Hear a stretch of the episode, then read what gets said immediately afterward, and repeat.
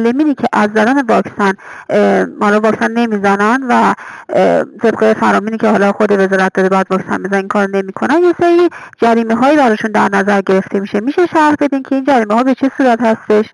تا الان چیزی به صورت رسمی ببینید اعلام نشده.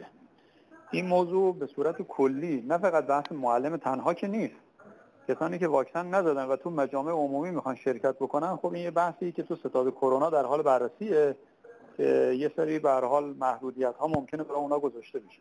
اصلا بحث صرفا بحث معلم یا دانش آموز یا یک گروه خاص نیست، برای کلیه. آموزش پرورش خراسان جنوبیتون صحبتی که کردن گفتن که مرخصی های معلمینی که واکسن نمیزنن براشون مرخصی بدون حقوق رد میشه. این جریمه دادن چیزی رو نه، اینجور چیزی درست نیست. این مطلب رو هر کم گفته درست نیست. فعلا اینجور بحثی اصلا مطرح نشده.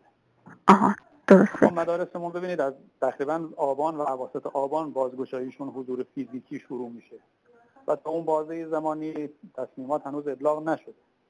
احتمال داره که این تصمیمات چون اینا باید مصوبه بشن در ستاد کرونا و اگر مصوبه ستاد کرونا شد خب ابلاغ میکنن و اعلام. درسته. و سوال آخر این که بنابراین قرار نیست خود وزارت آموزش پرورش جریمه در نظر بگیره، جریمه به صورت کشوری برای همگان هستش، درسته؟ اگر باشه برای سراسری هست، مال یه شهر و یه منطقه و یه گروه نیست.